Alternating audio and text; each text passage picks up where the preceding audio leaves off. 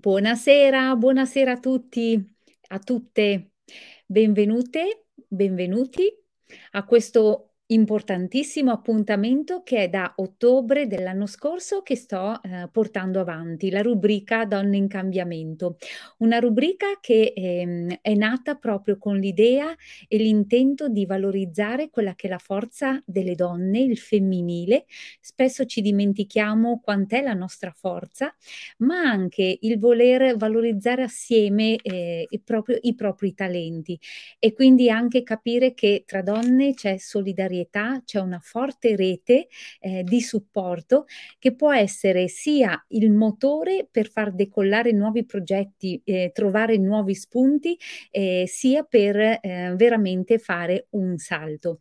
Eh, ogni mese, il, il, secondo giovedì del mese alle ore 18.30, ho il piacere di avere qui con me una persona speciale che mi ha eh, veramente colpito in quello che fa nella sua, nella sua vita e che per me rappresenta veramente eh, un, un ottimo spunto sia per me stessa, ma anche da condividere con tutte quante voi. E allora eh, è una persona super impegnata, quindi la chiamo subito con me. Adesso ti chiamo. Eccoti qua. Ciao Giada, benvenuta, benvenuta. Ciao, ciao buonasera a tutte. Eccoci qua. Grazie C'è per... maschietto che ci guarda. Come? Come? Qualche maschietto che ci guarda a tutti, se no a tutte. Esatto. E intanto ti ringrazio per aver accettato l'invito. Grazie veramente. Oramai chi ci segue sa che eh, in queste dirette c'è la possibilità anche di farti le domande, di scriverle in chat, quindi eh, insomma io dico sempre approfittatene perché abbiamo persone davvero speciali qui eh, dove possiamo chiedere un po' eh, le cose. Ecco, arrivano i primi saluti, quindi eh, ci siamo. E, ehm, Giada Andreutti, qual- sicuramente qualcuno avrà sentito il tuo nome, soprattutto eh, chi abita in Friuli, chi non abita in Friuli dirà chi è questa bella ragazza eh, che ha anche uno stemma a fianco, quindi eh, se vuoi presentarti, eh, prego. Allora, io sono uh, un'atleta chiaramente friulana, eh, del gruppo sportivo dell'aeronautica militare. Ho fatto tantissimi anni nella nazionale di atletica leggera come campionessa del lancio del disco e poi da quattro anni ormai mi dedico a uno sport che è ancora più strano, ancora più stravagante, che è lo sport invernale del bob. Sono diventata infatti pilota di bob nel 2018 e, e mi sono tolta anche qualche piccola soddisfazione, dai, mettiamola in questo modo. Bene, allora beh, intanto ringraziamo anche il Corpo dell'Aeronautica Militare che ha, ci ha concesso eh, questa intervista, la possibilità di intervistarti. Ehm, bello, mi piace questa, cioè è tanta roba perché eh, per me sei la prima atleta di spessore di un certo tipo che ha raggiunto obiettivi importanti perché dopo andremo a svelare più nel dettaglio qual è stato il tuo, uno dei sogni che sei riuscita a raggiungere. E, ehm, ma andiamo un po' per ordine. Eh, come questa passione per lo sport, come ti è nata? Come, come l'hai portata avanti? Come hai conciliato un po', eh, perché spesso uno che fa sport eh, ha anche altre cose da dover incastrare il tutto. Come sei riuscita? Allora, penso che sia, faccia parte di tutte le fasi della vita in generale, riuscire a conciliare più cose eh, non è facile, ma aiuta molto, secondo me, proprio a organizzarsi e a creare un proprio, mh, eh, una propria regola di vita alla fin fine. Io non ero in realtà una bambina molto sportiva, ero una bambina cicciottella che gli piaceva stare sul divano, giocare con mamma papà, con mia sorella e poi con mio fratello. Eh, sì, stavo all'aperto, però lo sport era più il, il gioco che mi attirava ero una ragazzina competitiva, ma eh, non in modo così estremo come si può pensare. È stato proprio il fatto che ehm, nel momento in cui alle superiori mi sono trovata ad andare un po' in difficoltà con la scuola, perché io ho fatto il liceo classico e mh, ho avuto qualche, mh, eh, qualche disguido con il professore o comunque eh, fatica nel conciliare quel po' di sport che facevo come atletica leggera con, con, la scuola che mi ha motivato ancora di più, nel senso che eh, quando io sono una persona che quando viene attaccata ehm, non rinuncia, ma sente ancora di più la voglia di fare. Quindi nel momento in cui a scuola mi dicevano no, non puoi studiare una materia, comunque stare in una scuola così impegnativa come un liceo classico e allo stesso tempo fare sport ad alto livello, allora mi si è accesa la lampadina. E no, io ce la posso fare e lo devo fare. È stato wow. in quel momento che ho cominciato a impegnarmi ancora di più. Eh, facevo praticamente le notti in bianco per poter studiare e il pomeriggio comunque allenarmi a Udine e, ehm, e, quando sono andata all'università ho scelto proprio di seguire scienze motorie per eh, ampliare ancora di più questo ambito che era diventata pian piano la mia passione. Non è una cosa che è stata innata fin da subito in me.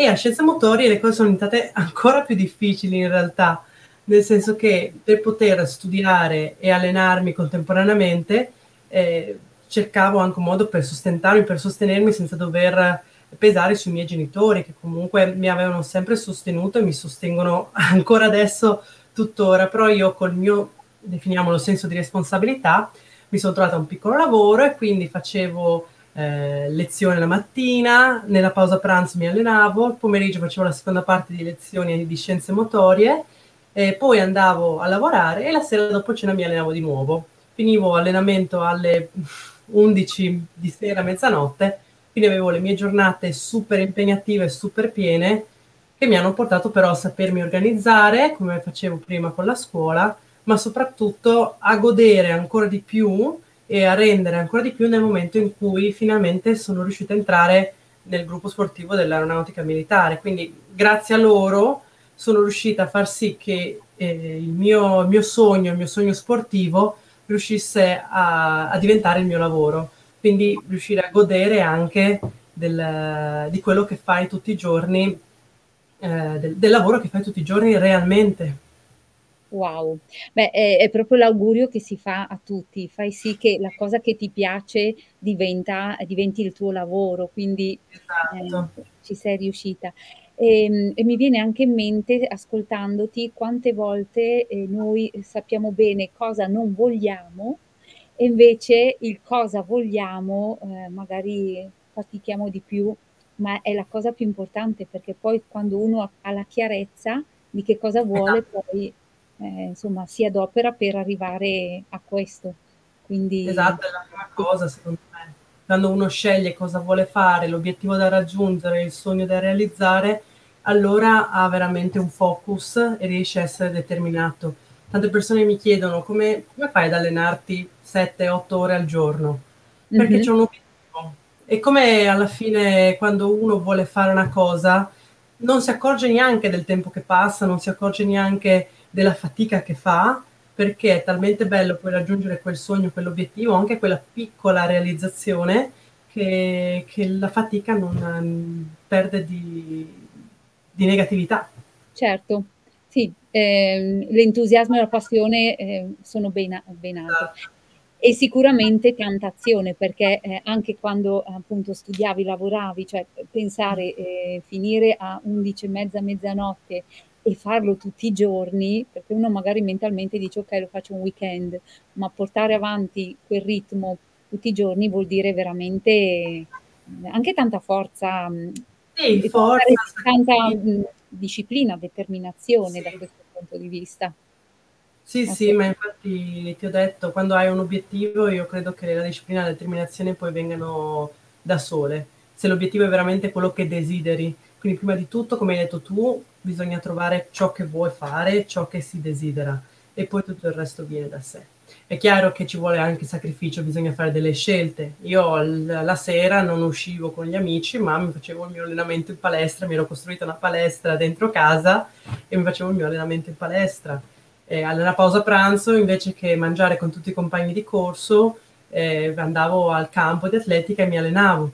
Però eh, anche lì scopri le persone che sono a fianco, che ti sono a fianco, nel senso che tanti miei amici che ancora adesso possiedo erano quelli che venivano al campo a mangiarsi l'insalata con me per farmi compagnia o che si allenavano con me o che la sera sapevano che se gli dicevo di no per uscire a fare aperitivo non si offendevano e il giorno dopo magari cercavano di, di vedermi in altre occasioni che erano più comode a me.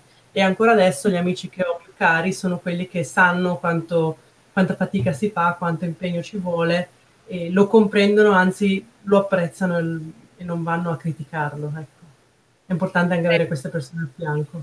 Assolutamente, infatti mi hai fatto venire in mente anche quanto è importante, come si dice, circondarsi di persone eh, che ti apprezzano, che ti elevano, non che ti schiacciano. Sì. Quindi anche questo è, è, veramente fondamentale, ma in tutti i campi da questo punto di vista.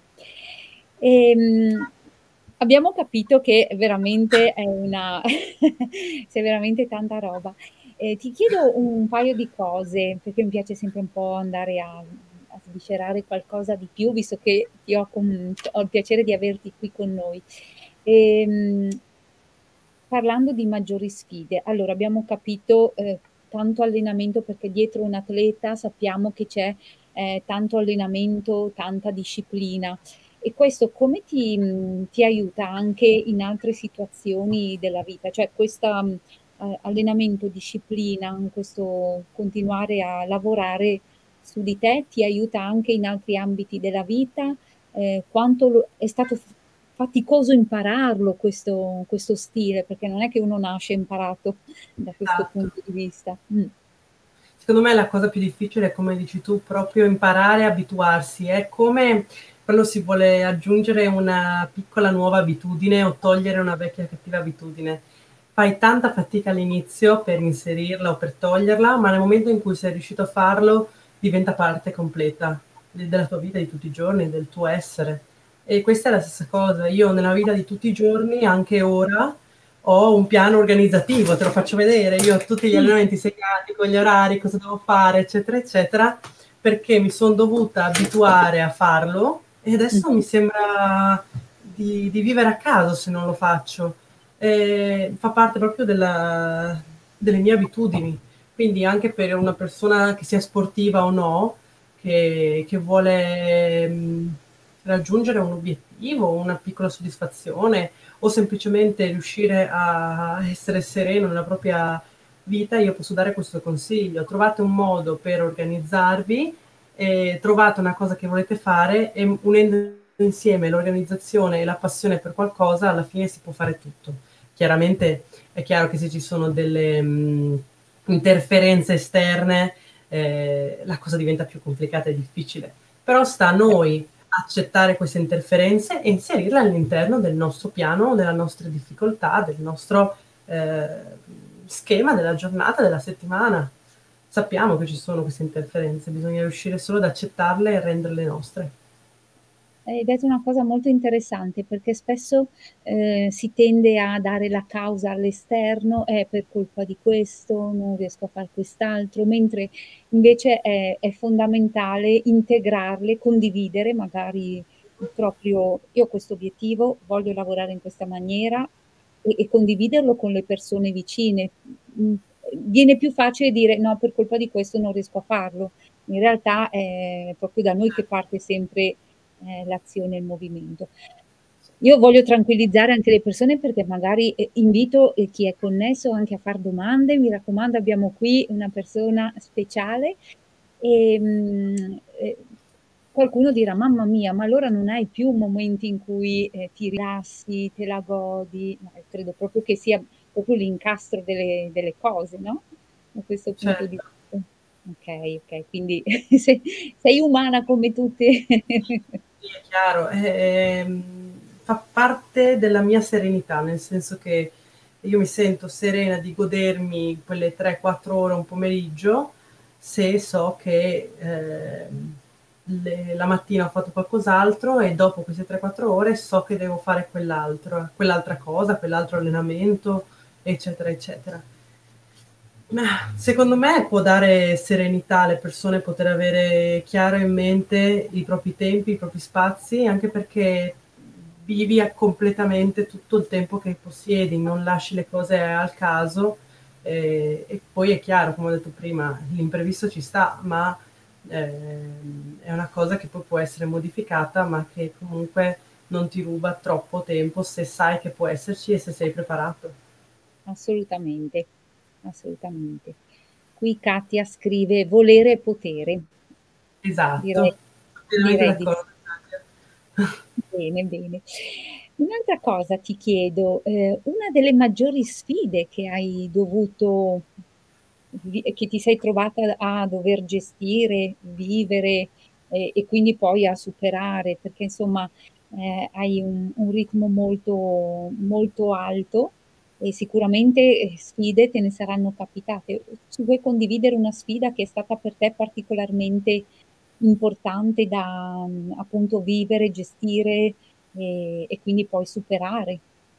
Beh, sicuramente è il passaggio fra atletica e bob, nel senso che come dicevo prima, ehm, io ero nella nazionale di atletica leggera e a un certo punto nel 2018 ho cambiato completamente lo sport. Per il primo anno e mezzo, 2 in realtà li ho fatti entrambi, perché, mhmm, era era difficile, era difficilissimo per me abbandonare quello che era lo sport che aveva fatto nascere la mia la mia passione, aveva fatto nascere la mia determinazione, il mio impegno e per cui avevo dedicato tutto quel tempo alle fatiche, ai sacrifici. Quindi per me è stato veramente, veramente difficile. Ehm, però a un certo punto mi son resa conto che fare 2 sport contemporaneamente era impossibile, non dal punto di vista organizzativo, ma proprio dal punto di vista preparatorio, nel senso che per fare uno sport a livello agonistico alto, devi fare una preparazione fisica adatta a quello sport. Io nell'atletica facevo la preparazione fisica d'inverno, nel bob invece, avendo le gare d'inverno, dovevo fare la preparazione fisica d'estate. Quindi era impossibile fare la preparazione fisica durante il periodo di gare di uno sport e di conseguenza facevo 2 sport senza fare preparazione fisica e nessuno dei 2 rendeva al 100%. Quindi ho dovuto fare una scelta, ho dovuto, mhmm, lascia ho scelto di lasciare l'atletica leggera per dedicarmi al bob il giorno in cui hanno, mhmm, istituito le Olimpiadi a Milano Cortina nel 2026.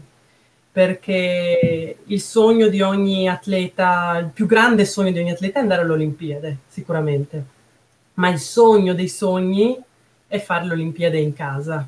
E quindi do ero nel dubbio e dovevo scegliere, ehm, avendo io come obiettivo andare all'Olimpiade in generale, ho detto: "Quale obiettivo più grande di poter fare Olimpiadi a 1 ora e mezza da casa mia, con tutta la mia famiglia, i parenti, gli amici, le persone che a cui vuoi bene, che ti sostengono, che ti guardano." E questa cosa mi ha fatto scegliere, perché io amavo questi 2 sport allo stesso modo tantissimo e quindi non riuscivo proprio a lasciarne andare uno.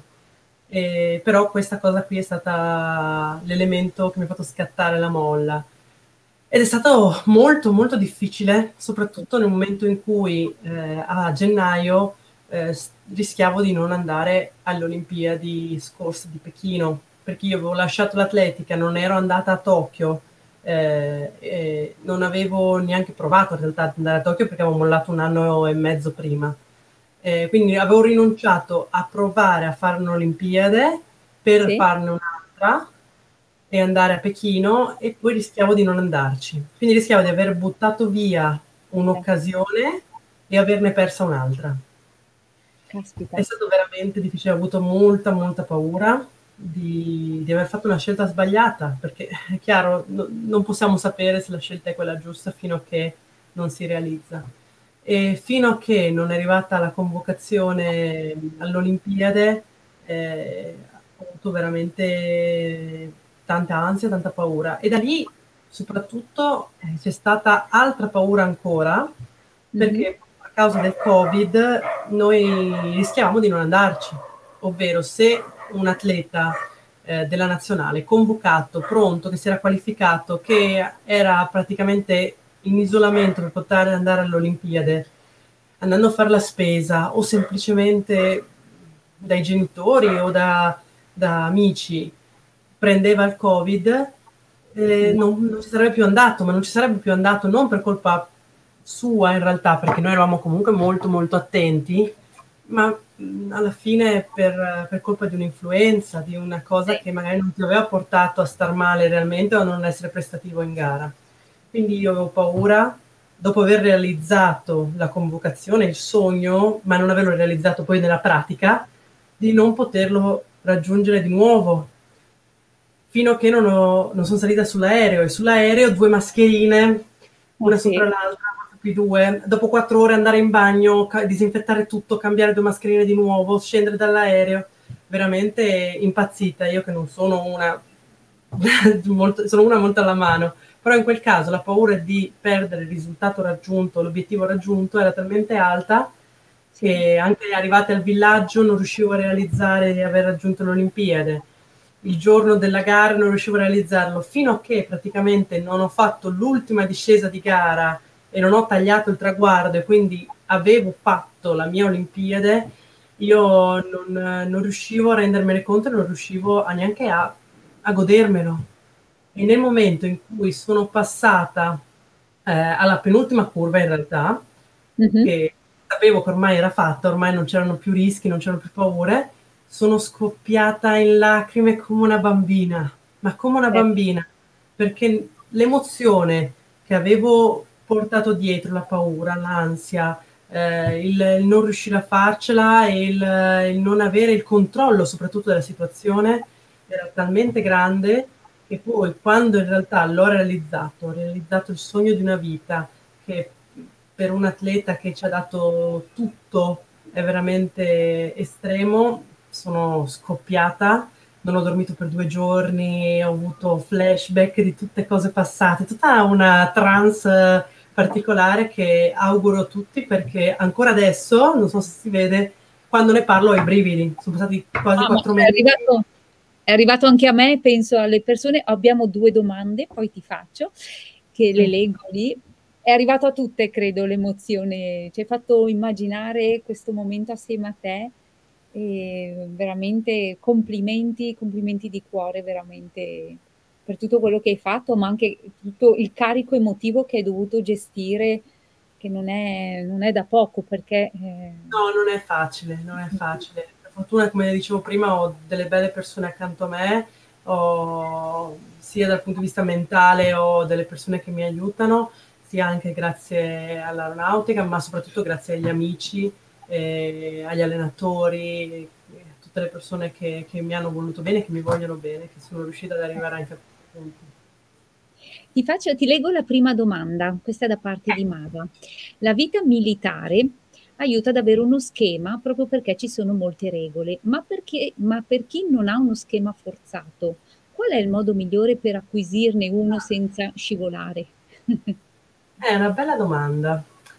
Allora, io mh, in realtà l'ho acquisito prima della vita militare, nel senso che eh, l'ho dovuto acquisire a scuola quando non avendo il tempo pratico dovevo organizzarmi lo studio, l'allenamento, eh, i compiti, eccetera, eh, proprio dal punto di vista pratico. È un metodo tutto mio, se, volete, se vuoi te lo spiego Berenice, lo spiego... Sì, sì. Ecco, io praticamente eh, punto ogni settimana a fare più di quanto riesco, nel senso, faccio in modo di avere un obiettivo più alto mia, delle mie possibilità, so che ho un obiettivo più alto delle mie possibilità e me ne rendo conto. E, ehm, per dire voglio finire un libro in una settimana, un esempio proprio molto casuale, molto semplice. So che ho un libro da 700 pagine, devo leggere 100 pagine al giorno. Nella mia testa sono conscia che è impossibile per me, poi magari per una persona è possibile, ma in questo momento per me è impossibile leggere 100 pagine al giorno. Okay. Ma facendo così mi obbligo a leggere almeno 50, 60, 70 in un giorno, dipende quante possibilità ho. E quindi un libro me lo leggo in due settimane. Ok. Mal che vada. Cosa che se non mi mettessi un obiettivo magari ci metto un mese, un mese e mezzo, perché dico sì dai lo leggo domani, oggi non ho voglia. Quindi mettendo, eh, obbligandomi a eh, fare di più di quanto riesco, di quanto potrei riuscire, ci sono delle volte che lo raggiungo e quindi mi sento molto eh, orgogliosa di me stessa perché quel giorno ho letto 100 pagine del libro e non me l'aspettavo. E se ne leggo 50 so che comunque è un buon uh, input, un buon lavoro, e se non ne leggo nessuna so che il giorno dopo comunque ne ho in obiettivo 100. Quindi okay. Mettersi degli obiettivi molto alti, secondo me, può essere una grande... Ehm, un'idea che si può utilizzare in questo ambito. E, e soprattutto questi, dividere questi grandi obiettivi in piccoli singoli obiettivi, quella divisione di 100 pagine al giorno. Mm-hmm.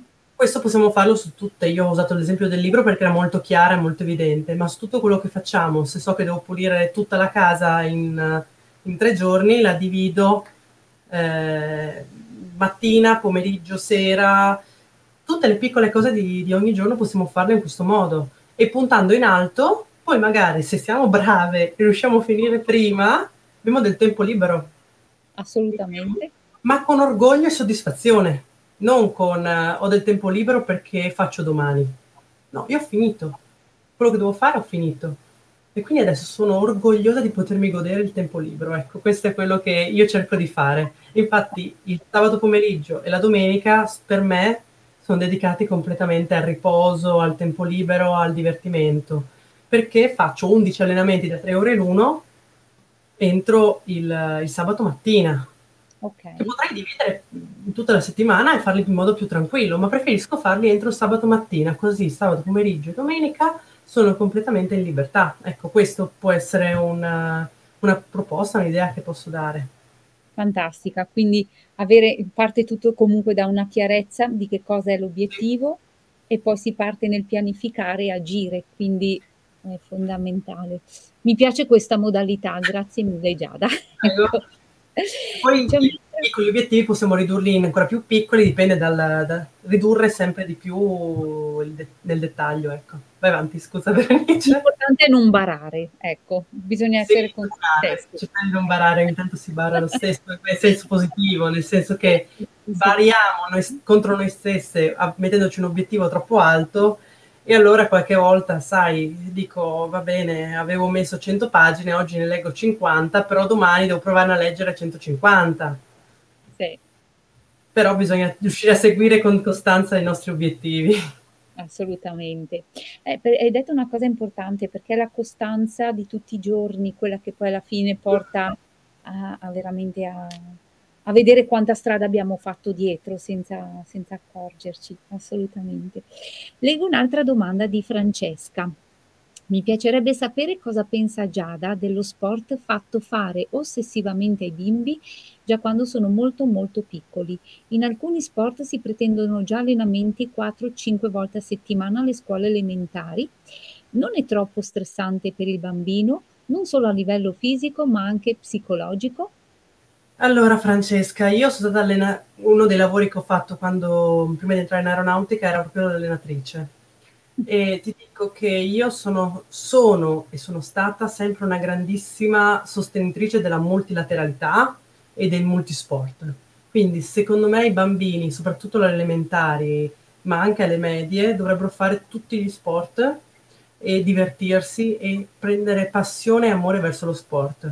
Io almeno mm, sono sicura di poter, eh, potermi considerare una, una sostenitrice di questa idea perché quando allenavo i bambini li facevo fare come riscaldamento basket, pallavolo, eh, ginnastica, li facevo fare diverse attività della ginnastica artistica, eh, rugby, ci mettevo dentro tutti gli sport che imparavo, che conoscevo all'università, ma anche che conoscevo per, uh, per i fatti miei attraverso il mio studio personale in modo tale che il bambino avesse eh, una capacità motoria generale non nettamente legata all'atletica, che era lo sport che in realtà venivano a fare.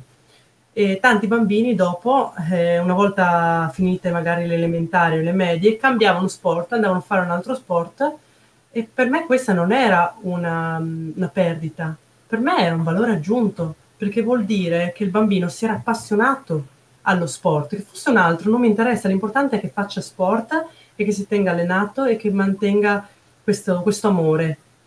E se poi sono io ad averlo portato a, ad amare il basket perché gli facevo fare basket nel riscaldamento, l'ha provato e si è innamorato, tanto meglio.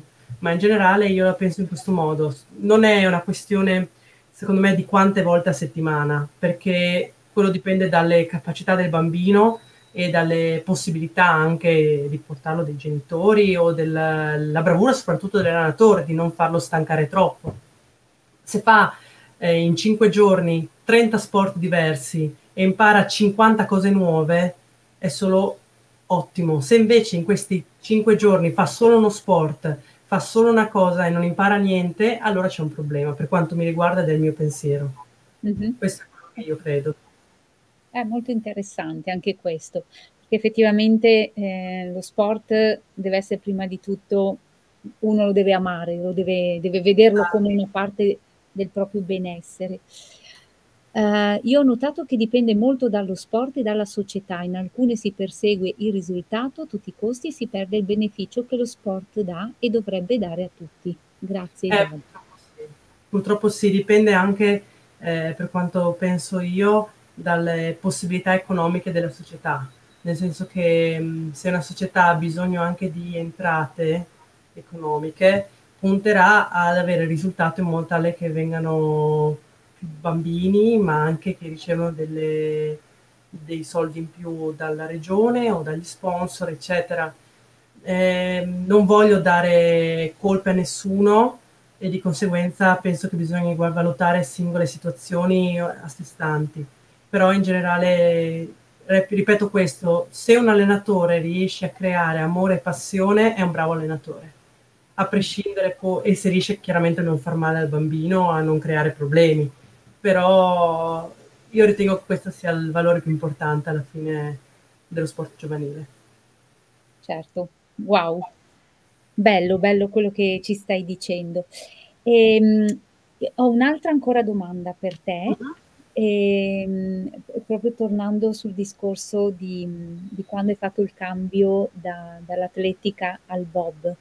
Ehm, quanta forza da una parte per, ehm, "mollare" tra virgolette la vecchia strada per una nuova, cioè una passione che ti ha ti ha forgiato, ti ha portato dov'eri per, mhmm, portarne verso un'altra e l'audacia.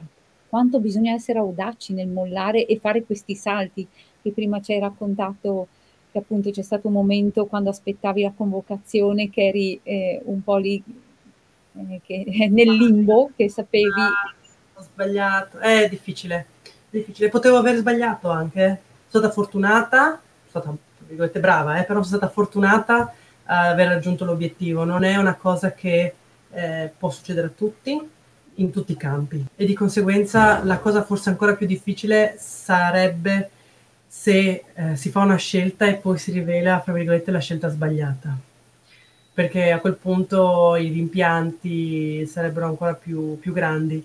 Però nel momento in cui la scelta che fai in realtà è quella giusta e lo fai con il cuore, è inutile puoi farlo con la testa quanto vuoi, ma è inutile menarcela, la fai col cuore. Nel momento in cui la scelta che hai fatto è fatta col cuore e si rivela la scelta giusta anche magari in futuro, non nell'im nell'immediato, allora il mhmm, la soddisfazione e il piacere e il l'orgoglio è ancora più grande di quanto puoi immaginare. È veramente enorme. Quindi questo ripaga tutti i sacrifici, la fatica e la paura che che uno può aver sopportato e avuto. Wow, assolutamente. Giada, io ti ringrazio. Abbiamo fatto mezz'ora, è volata. Intanto, ehm, veramente eh sì, è volata, quindi, ehm, intanto veramente ti facciamo, in bocca al lupo s ehm, per tutto il tuo allenamento, per il tuo sogno. Saremo con te a tifarti alle Olimpiadi 2026 Cortina. Mi raccomando, segnatevelo in agenda che è qui vicino a noi, quindi, ehm, faremo il tifo per te. Ti chiedo l'ultima cosa, proprio alle persone, alle donne che ci stanno ascoltando, un'ultima parola. Ne hai detto tantissimi bei concetti, ma se vogliamo dare proprio un'ultima parola, un un consiglio, un qualcosa che vuoi, ehm, lasciare alle donne? Allora, ehm, io utilizzo spesso una frase che per me è importante, che ritengo sia la mia frase, non so se si può dire in questo modo, Certo. che dall'inglese è la traduzione italiana della frase inglese, ehm, "Live to dream", ovvero, ehm, cercare di mhmm, ehm, dreams to live, scusatemi, ehm, ovvero cercare di trovarsi un sogno, di sognare, sognare in grande per per vivere davvero. Quindi avere la possibilità di viversi appieno la propria vita attraverso un sogno e un obiettivo. Ecco, questo secondo me è un messaggio che posso lasciare, che secondo me ri rispecchia quello che abbiam detto questa sera. Ah sì, è arrivato completamente, quindi, ehm, fantastico veramente. Benissimo, Giada, io veramente ti ringrazio ancora tantissimo della, grazie di questo tempo. E grazie a tutte coloro che ci stanno seguendo. Se avete piacere di, di sostenermi per i prossimi quattro anni, io sto valutando delle sponsorizzazioni friulane, delle sponsorizzazioni femminili e quindi di conseguenza se qualcuno vuole mi contatti, io sarò molto felice di poter fare anche solo una chiacchierata, anche solo un caffè. Bene, e quindi mettiamoci in moto per aiutare e supportare Giada in, questo, in questa bellissima eh, impresa, sogno da coronare assolutamente. Grazie per questa bellissima chiacchierata, bisogna proprio dire che noi donne siamo fantastiche, ecco, arrivano i messaggi. Perfetto, eh, io Giada ti ringrazio ancora, ringrazio tutte le, le persone che hanno seguito e la trasmissione, la rubrica Donne in Cambiamento ripartirà a settembre, quindi faremo la pausa d'agosto. Assolutamente sì, si potranno rivedere tutte le puntate precedenti su YouTube, eh, anche su Spotify ci sono tutte, quindi anche qui il consiglio è condividete se anche questa diretta vi è piaciuta e pensate che ci siano persone che possono essere interessate, condividetela sulla vostra pagina Facebook, ehm, proprio aiutiamo a, a, dare pubblicità al giusto valore eh, a Giada e che possa veramente essere ascoltata da tante più donne. Quindi, yes, grazie di tutto e buona serata a tutti e ci vediamo prossimamente. Ciao ciao, ciao ciao. Ciao, grazie, buona serata.